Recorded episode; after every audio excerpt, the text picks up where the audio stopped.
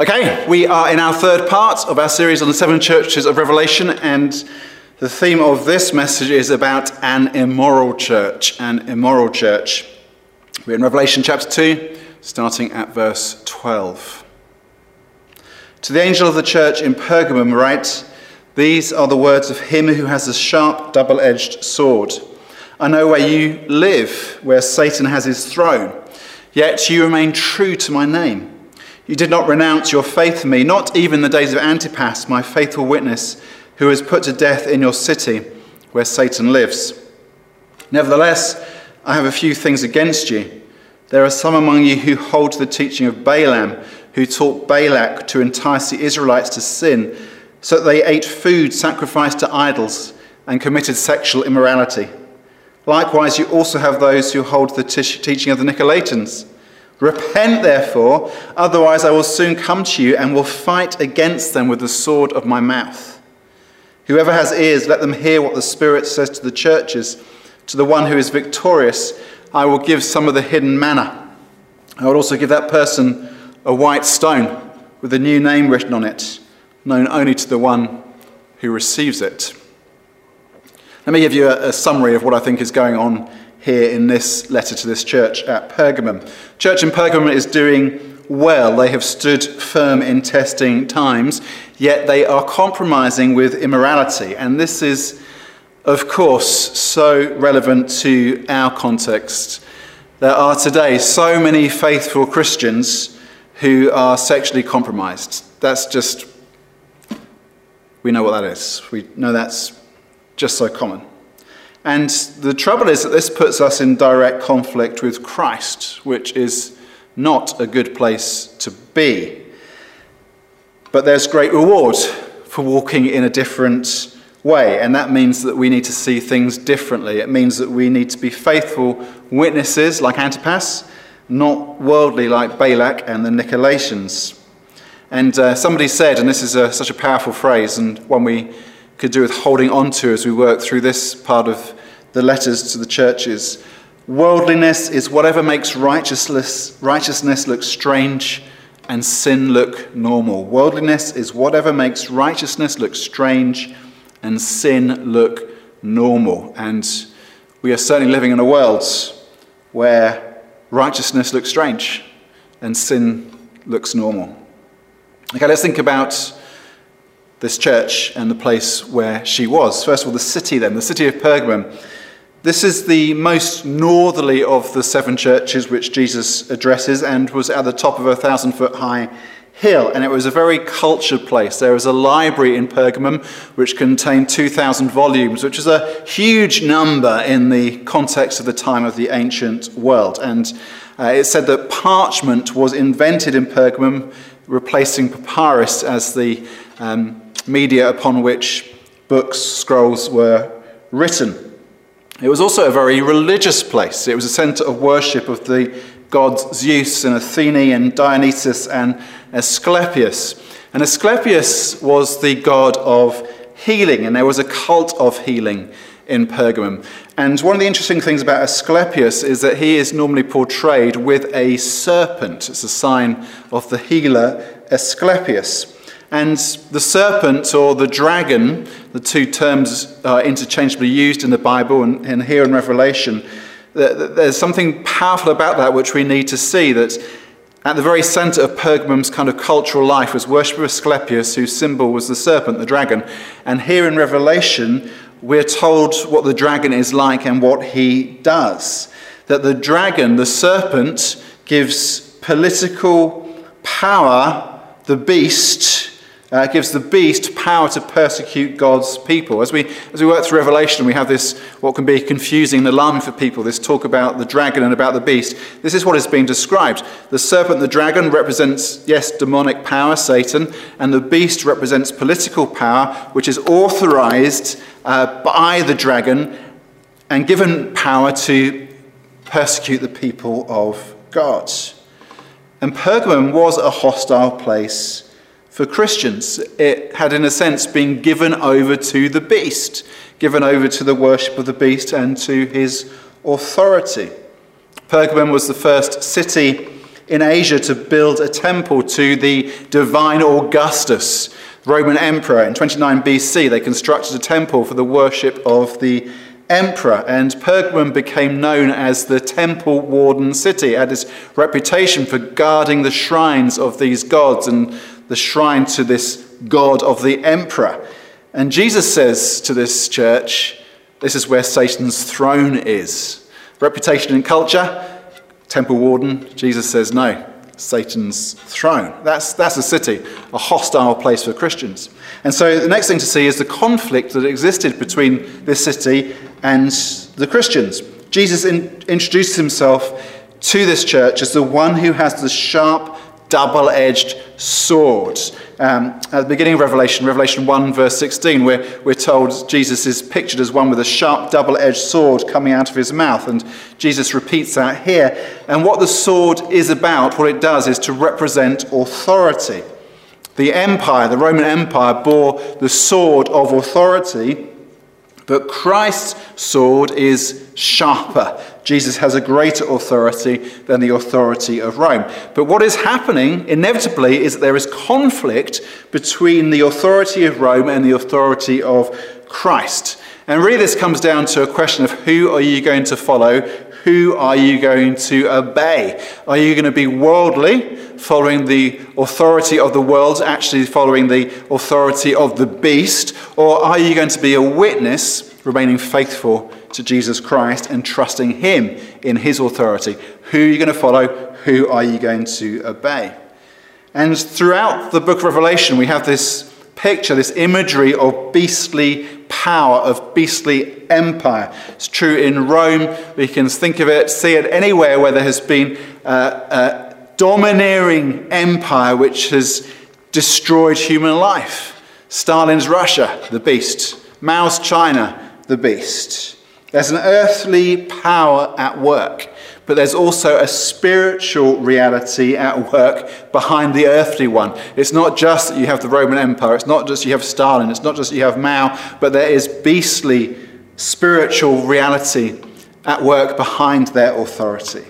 And so Pergamum is a city which, in every sense, opposes God.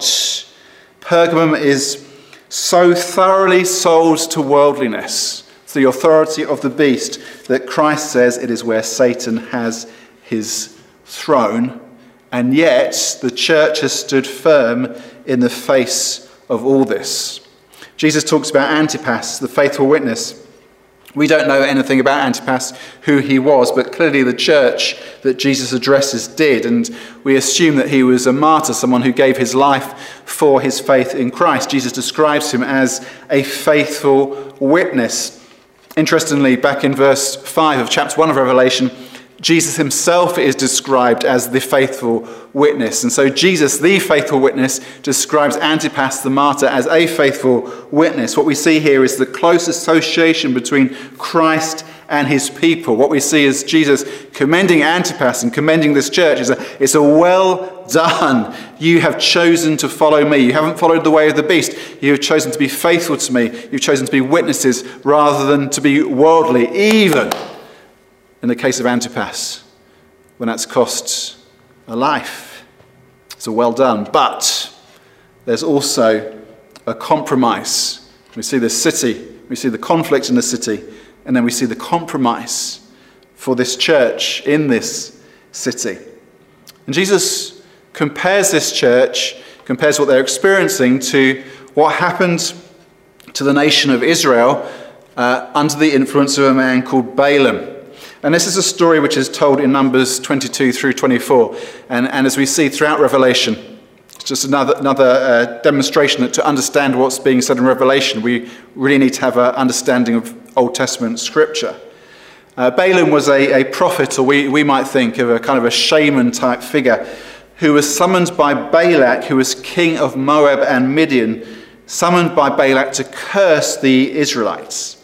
And um, if you've read the story, which I'm sure all of you have, that uh, Balaam is unable to curse the people of Israel. He, he, he gets up on a, a mountaintop, looks across the people of Israel. He's meant to curse, but instead a blessing comes out of his mouth. And Balak is furious and says, I've told you to curse and instead you're blessing. Let's, let's try it again. And so they try it again. And again, Balaam opens his mouth and rather than cursing, only blessing can come out. And this, this happens a number of times. And in the end, it just comes, becomes farcical. You think, how long is it going to take Balak to work out that Balaam really cannot curse the Israelites? He can only bless them. And then in Numbers 24, Balaam goes home but then we read in Numbers 31 later on that before he leaves Balak, he advises a trap.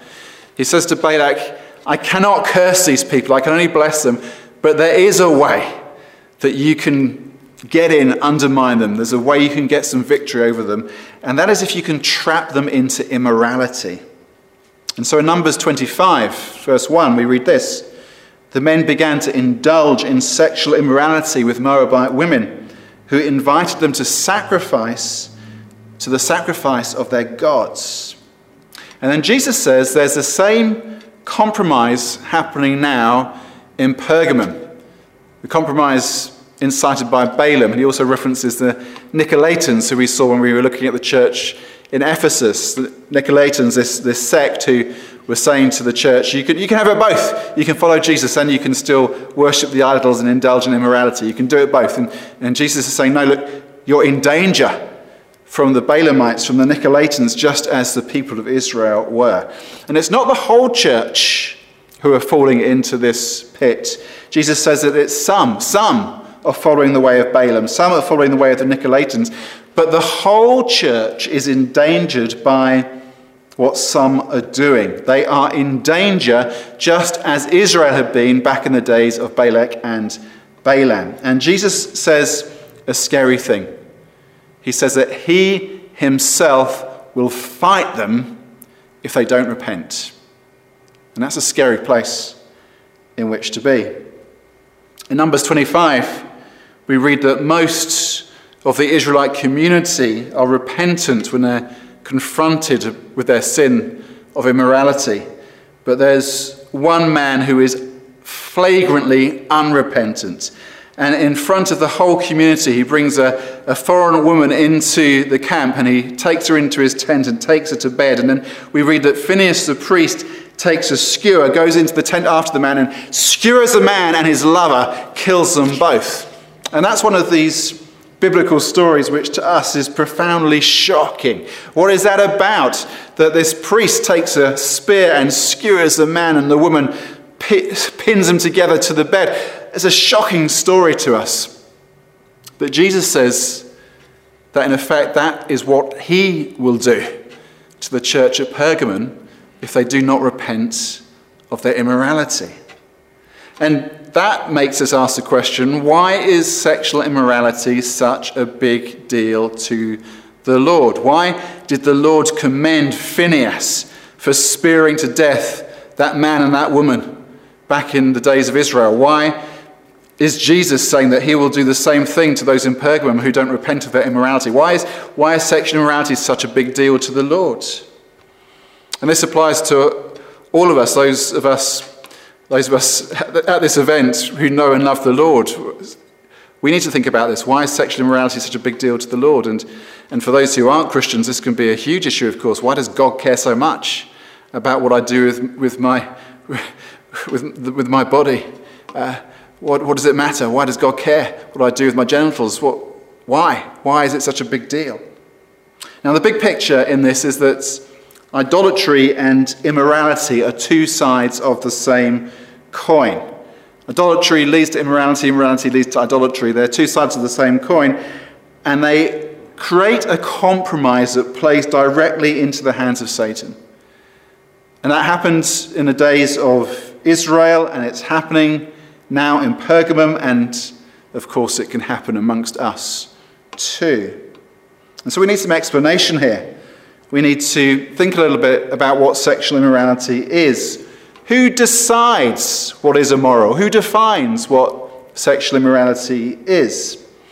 And because this is such a huge subject in our culture, it is something which we need to teach on regularly. And to be honest, I would much rather teach on pretty much anything than this subject, but it's one we cannot avoid. Both we can't avoid it here because it's in this letter of Jesus to the church in Pergamum, so we can't skip it over, but also because of where we are culturally. Our cultural moment demands that we teach into this subject, perhaps more than most of us would be comfortable with or would really want to.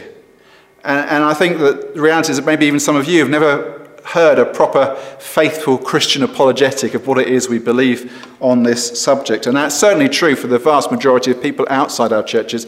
They really have no idea what it is that Christians really believe in this issue of sexuality. And uh, there are things that I'm going to say, even in this session, which uh, there needs to be some kind of caution about. There might be things which you find difficult. There might be things which are a bit triggering for you. So it's a difficult area. Whenever we speak on this, especially in mixed congregations with a range of ages and experiences and believers and unbelievers, we have to tread carefully, but we do need to talk about it.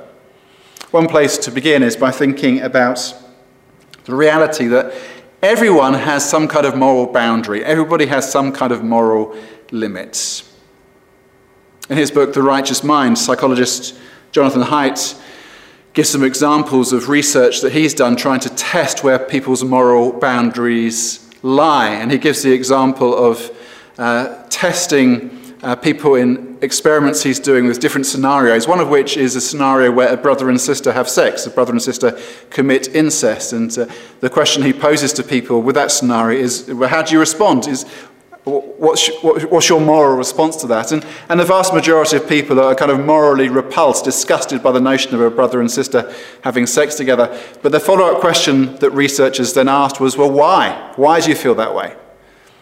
And what's fascinating in this research is that actually very few people could articulate why they felt a sense of disgust about brother and sister having sex together.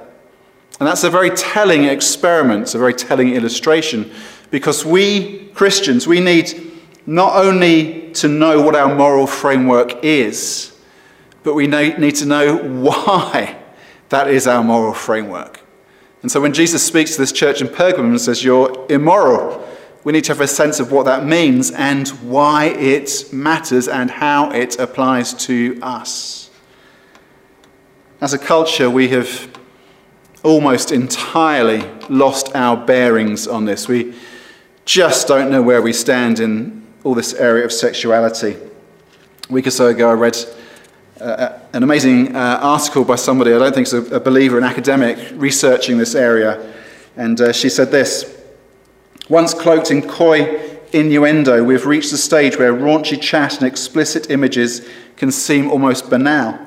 Porn websites are reporting record numbers, while the messy realities of intimacy are increasingly shown in films and on TV. But if sex is everywhere, it's also nowhere. As birth rates plunge globally, we are encouraging, we are engaging in the act less and less. The significance of this change shouldn't be underestimated, as how we conceptualize sex and relationships is at the root of how we organize our societies. We are in the paradoxical situation where meaningful intimacy is at once an object of skepticism and also a cultural obsession. The more dubious we seemingly are about the possibility of transcendent romance, the more we want to dream of its existence. That's an amazing observation by somebody who I don't think has got any Christian conviction that we are obsessed by sex. The reality is that people are having less sex than they used to we're completely confused by sex. We want romance and dream of its existence, and yet are less and less confident about its reality. That's a good definition of the confused place in which our culture now stands. And for those of us who hold a traditional biblical ethic on these things, our position is just shocking. The position that I hold about sex, that there should be no sex outside the marriage of a man and woman, is a shocking position to hold in my culture. Actually, in the UK, I potentially risk being arrested for hate speech by making a statement like that, that I believe there should be no sex outside the marriage of a man and a woman. That's a deadly offensive thing to say in our culture. And so, what I want to do now is to give a, a summary of biblical teaching on this and um, to see that When we're talking about sex, we're not talking about something which is merely a biological function, but something which has profound meaning. And I'm going to give a kind of a 10,000 foot view, just quickly go through some, some, some uh, pointers to help us understand what our moral framework is or should be and why. Uh, and uh, I'm not going to have time to do this anything like justice. Uh, there are some notes which go into this much more thoroughly. I've prepared, and uh, you've got a QR code you can scan, and that will give you access to the fuller notes. You might want to have a look at those later. But for this section, I'm just going to give you that 10,000 foot view. The way that I've often thought about this is to think about the purpose of sex in three different ways that sex should be fruitful, sex should be faithful, and sex should be sacrificial. So, firstly, sex should be fruitful. We often forget this, but sex is actually geared towards reproduction. Sex is about having babies. Uh, for a society to stay stable, stay stable in its population, you need on average for every woman to have 2.1 babies. The 0.1 is needed because of infant mortality. Across much of the world, the fertility rate is significantly lower than 2.1 babies per woman. In the US now, it's 1.7. In uh, the UK, we're at about the same rate, but other places have much lower rates of fertility. In South Korea, the fertility rate is only 0.92 babies per woman. There are very significant issues for societies like South Korea with an aging population and not nearly enough young people being born and all the potential consequences for that economically. How do you support a society? How do you support a population where you have more and more older people and fewer and fewer younger people when it's the younger people who are the ones who are productive and work and earn the money in order to be able to care for the older people? It's a financial economic sum which societies across the West are struggling desperately to try and fix.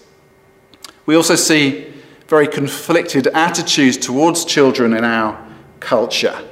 I see that in my culture, both a kind of a idealism of kids, uh, wrapping them in cotton, in cotton wool, a terror of them getting into any kind of danger or peril, or keeping them almost literally locked away to keep them safe. And, and also, on the other hand, a, a, kind of resentment towards children because of the amount of investment and time they take. And actually, increasingly, also, more and more people kind of resenting children because people are seen to be the problem. People saying, I'm not going to have children because I don't want them to come into the world and do more damage to the planet. Uh, Harry and Meghan saying we won't have any more than two kids because we don't want to do any more damage to the planet. And so there's this kind of fearfulness about children.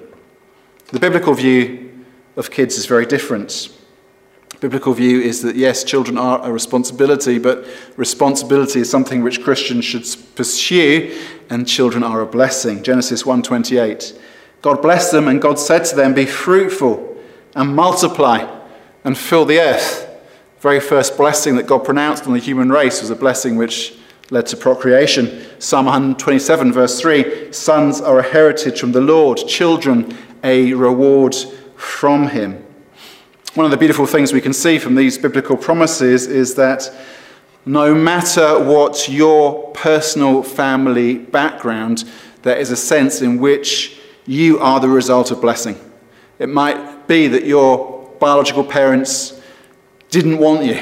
It might be they even told you they didn't want you. It might have been said, they, they might have said you were an accident, you should never have come along. And many people have been so damaged by family situations like that. But, but what the Word of God tells us is that every child is born as a result of blessing.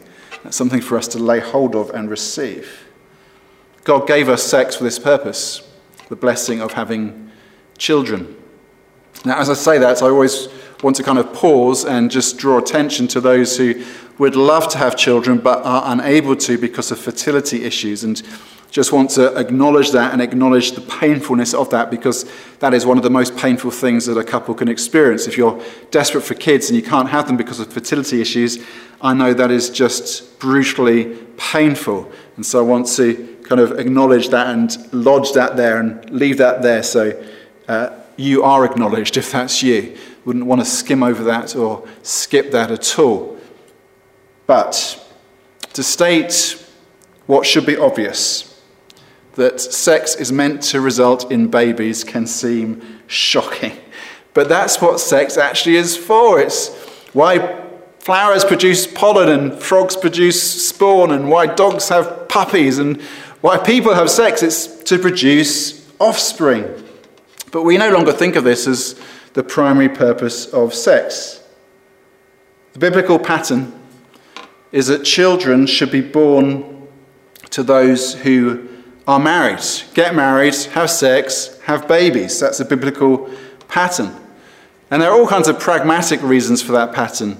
And again, just to acknowledge those who may be in different life circumstances, I know that there are many who are single parents, and I don't know any single parent who actually chooses to be a single parent. Raising kids is hard enough with two of you, it's brutal with only one of you, and so many single parents who do an outstanding job of raising their kids.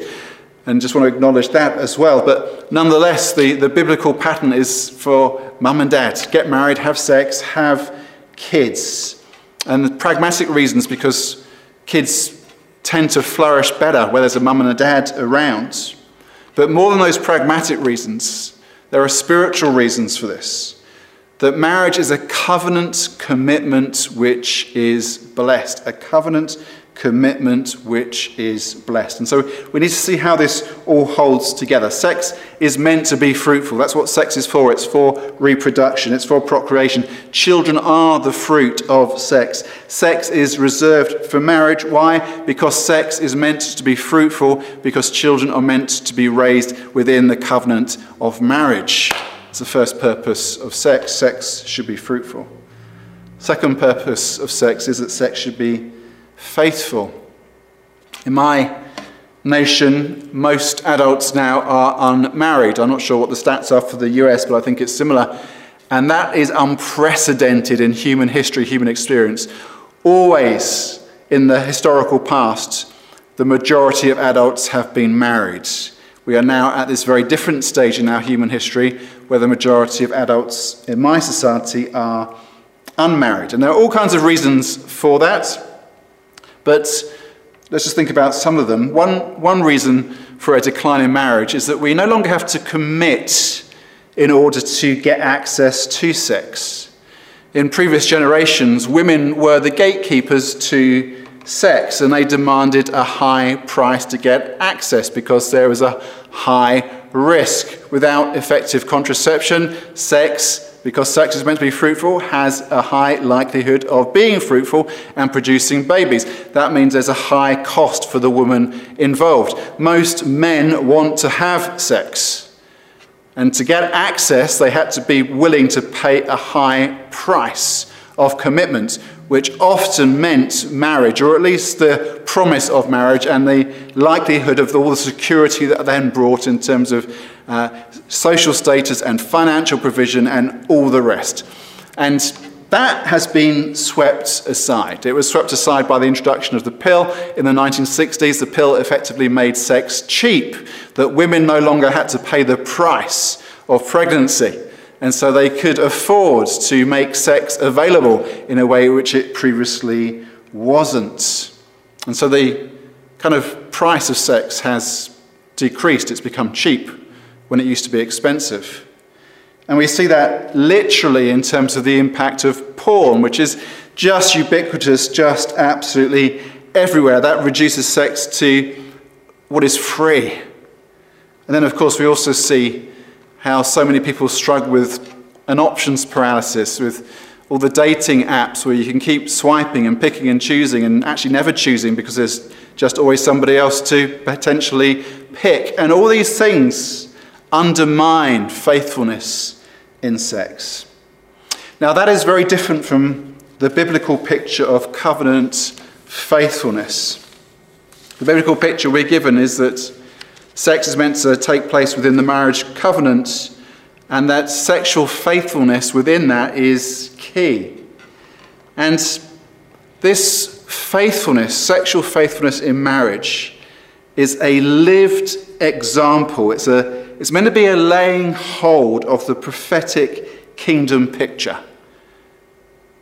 The Genesis to Revelation story is a story of marriage. God takes Adam and Eve, he joins them together, he blesses them, tells them to be fruitful. They're called to be fruitful and faithful together. The story ends, Revelation, with the people of God partaking in the wedding supper of the Lamb, the bride of Christ married to our bridegroom. The whole story, the arc of the narrative, is a story of marriage. And for those of us who are married, those of us who know the Lord, our marriages are meant to be a prophetic laying hold of and outworking of that bigger story. This means that our marriages are actually much more significant than just my personal romantic feelings of attachment to the person that I'm married to. There's a bigger picture going on. When we marry people in our churches, that is an opportunity to proclaim a prophetic picture of what Christ is doing with his church, what Christ is about. The whole story is about a wedding, about marriage, about Christ uniting himself to his people and that's what human marriage is meant to reflect, represent, and point to. And that means faithfulness. Christ is faithful to his church, and we're to be faithful in our marriages. So, to those of you who are married, how on earth do you stay faithful? It is really hard to stay faithful. The reality is that most of us can expect to live for a long time. Most of us can expect to live into our 80s or 90s. And if you get married in your 20s or your 30s, that means you have decades of marriage. How can you stay faithful for 50 or 60 years? How can you do it? Well, it's got to be more than just, just grinding it out. It's not just kind of ah, every day getting up and turning over and seeing, ah, yeah, still her in the bed. Let's keep going for another day. It's got to be more than that. We're looking for more than that. To be faithful in our marriages, actually, what we're looking for again is what we look for in our relationship with God. Our marriages are to be a reflection, a representation, and a pointing to our relationship with God. And with God, we live in this place of union. Christ marries his people. When we come to faith in Jesus, there's that moment where we are joined with Christ. We're united with Him, symbolized at our baptism, united with Christ. It's a once for all thing. It's been done, achieved, sealed. But there's also a communion. There needs to be an ongoing and a growing experience and sense of knowing and loving God, a day by day enjoying of Him. There needs to be a cultivation of the relationship. And in our marriages, it's the same. There's that moment of union, your wedding day. Say the vows, leave, have sex, that moment of union. But there then needs to be an ongoing communion, a cultivating of relationship, which enables faithfulness to flourish. Churches of Smyrna and Philadelphia are commended for their faithfulness. They didn't commit immorality, they didn't commit idolatry. And for us, sex is meant to be a display and outworking of faithfulness. And so it needs to be kept within the bounds of marriage because that's the only place where faithfulness can really be displayed. The third purpose of sex is that sex should be sacrificial. Ephesians 5:25 we're going to be looking at that, this in the last of these sessions. Christ loved the church and gave himself up for her. What the apostle Paul describes in that passage is Christ setting a pattern for us. The relationship between Christ and his church setting a pattern for human marriage. That Christ embraces his people. And Paul says, This is a mystery. How can it be that the Lord on high embraces sinful humans like us and joins us to himself? And how can it be that a man and woman can be united and become one flesh? It's a mystery. Paul describes it as. There are many components to forming a marriage. There's getting to know one another, dating, courtship, engagement, the wedding itself, and then sex is what seals the deal consummation. Still, if you don't cons- consummate a marriage, it's not a valid marriage. The marriage can be annulled. It's not a real marriage if it hasn't been consummated, if there hasn't been sex after the marriage. Now, biblically, there's something sacred about this, and those words, sacred and sacrifice, are the same thing, they hang together. Sex is meant to be sacred, sex is meant to be sacrificial. It's about seeking someone else, serving someone else, body and soul. It's about putting the other person's happiness ahead of our own, not pursuing my own rights first, but pursuing the good of the other first. And Jesus teaches us to sacrifice. And the question that I always ask couples when they come to me and say, We want to get married, the thing I always ask them is, Are you, are you determined to serve this other person sacrificially for the rest of your life? Because that's what Christian marriage is about a determination to serve completely, sacrificially, this other person for as long as God gives you breath. It's only in marriage that sex can find its true meaning because it's only in marriage that that kind of sacrifice is embraced. Whether you're married or unmarried, the reality is that to resist immorality, to resist worldliness, is going to take sacrifice. All of us actually are called to a life of sacrifice. To be married and stay faithful requires sacrifice. To be unmarried and stay faithful requires sacrifice. There's so much more that could be said about this, but for me here, there is this compelling vision of what sex is meant to be and what it can be something which is fruitful and faithful and sacrificial, something which actually is beautiful, pure, strengthening, and good, something which is not selfish but is life giving there's a, there's a compelling vision the Bible gives us about this, about sex, about marriage, which uh, is so much more precious, so much more compelling, so much more beautiful than the picture the world paints for us, which in reality is shabby, tawdry, ugly, polluted, destroying. Reality is, though, that we are constantly being trained, discipled, spiritual word, catechized by the world. I know in the UK, every time you turn on the TV, every TV drama you watch or reality show or whatever it might be, we're constantly being catechized in immorality. Remember, worldliness is whatever makes righteousness look strange and sin look normal. And every time I turn on the TV, righteousness looks strange and sin looks normal. And so, Christian, don't be blind to worldliness. Don't compromise. Don't bow down at Satan's throne. And it might be that there's actually a need for repentance, even amongst us. There's a need for repentance because we have compromised. But if we repent, there's grace and forgiveness for us. And then Jesus describes the reward for those who are faithful before him. And we have this, again, this, this picture language we find in Revelation. He says that those who are victorious will receive manna. Manna was the divine, miraculous bread which the Lord provided to feed the Israelites as they wandered in the wilderness those 40 years. And Jesus taught us, Give us this day our daily bread. What the Lord is promising us there is that He can supply for us. If we resist worldliness, if we stay faithful, if we don't compromise with immorality and idolatry, the Lord can sustain us. He can provide for us. He can give us what we most need. Feed on Him and the bread He provides. Jesus also says that He will give us a white stone.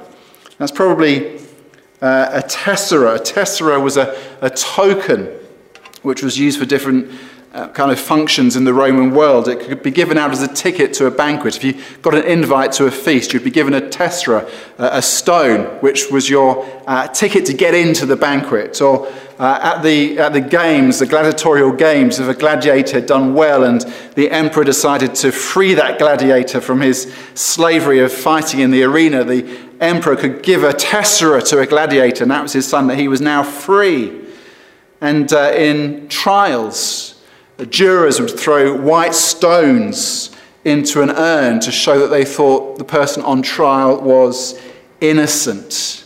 And so we have all this kind of imagery, which is probably uh, at play here in what Jesus is saying that He's going to give you a white stone. It's going to be a sign of your welcome, of your invitation. Yes, you have access to the feast of God. And you are going to be given a white stone, which means that, yes, you are free. You've been set free from your slavery. And you're going to be given a white stone, which means, yes, you are declared to be innocent, blameless in the sight of God.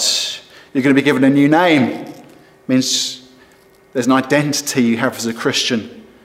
There's a belonging that we have as Christians. There's a status that we have as Christians. Now, there should be some white stones around. I was given a white stone once, probably about 10 years ago. I heard somebody teaching on this passage. Uh, Rory Dyer, some of you will know Rory, and he was teaching this passage and he had a load of white stones for those of us who were there. And I've kept that white stone ever since. I have it uh, next to my desk in our church office, and it's a helpful reminder to me, a tangible reminder of what Christ has promised. That Christ has said, I am welcome. Christ has said, I am free. Christ has said, I am innocent. And what I'd like you to do, I'd invite you to do, is to take hold of one of those white stones and for you to keep that white stone as a, as a reminder, as a tangible reminder to you. And there might be in those moments when you are feeling tempted, when worldliness, when immorality, when idolatry is, is calling hard, you take hold of that white stone and you remind yourself of the white stone that you will receive from Christ. To be a faithful witness that is what we are called. Let's not be like those at Pergamum who are being led astray by the sin of Balaam. Let's not compromise with immorality and idolatry. Let's be those who are faithful witnesses, who know the reward that we're going to receive, who know that Jesus feeds us with bread from heaven and he's given us a new name and a stone which speaks of our freedom, our innocence, and our belonging. Yes, we have something so much better to know, celebrate, and enjoy than what the world can offer us. Let us not compromise. Let us not bow at Satan's throne. Let's not fall in line with the power of the beast but let's honor, worship, adore Jesus, the true King, the one who has real authority and has rescued us from sin and brought us into life. Hallelujah.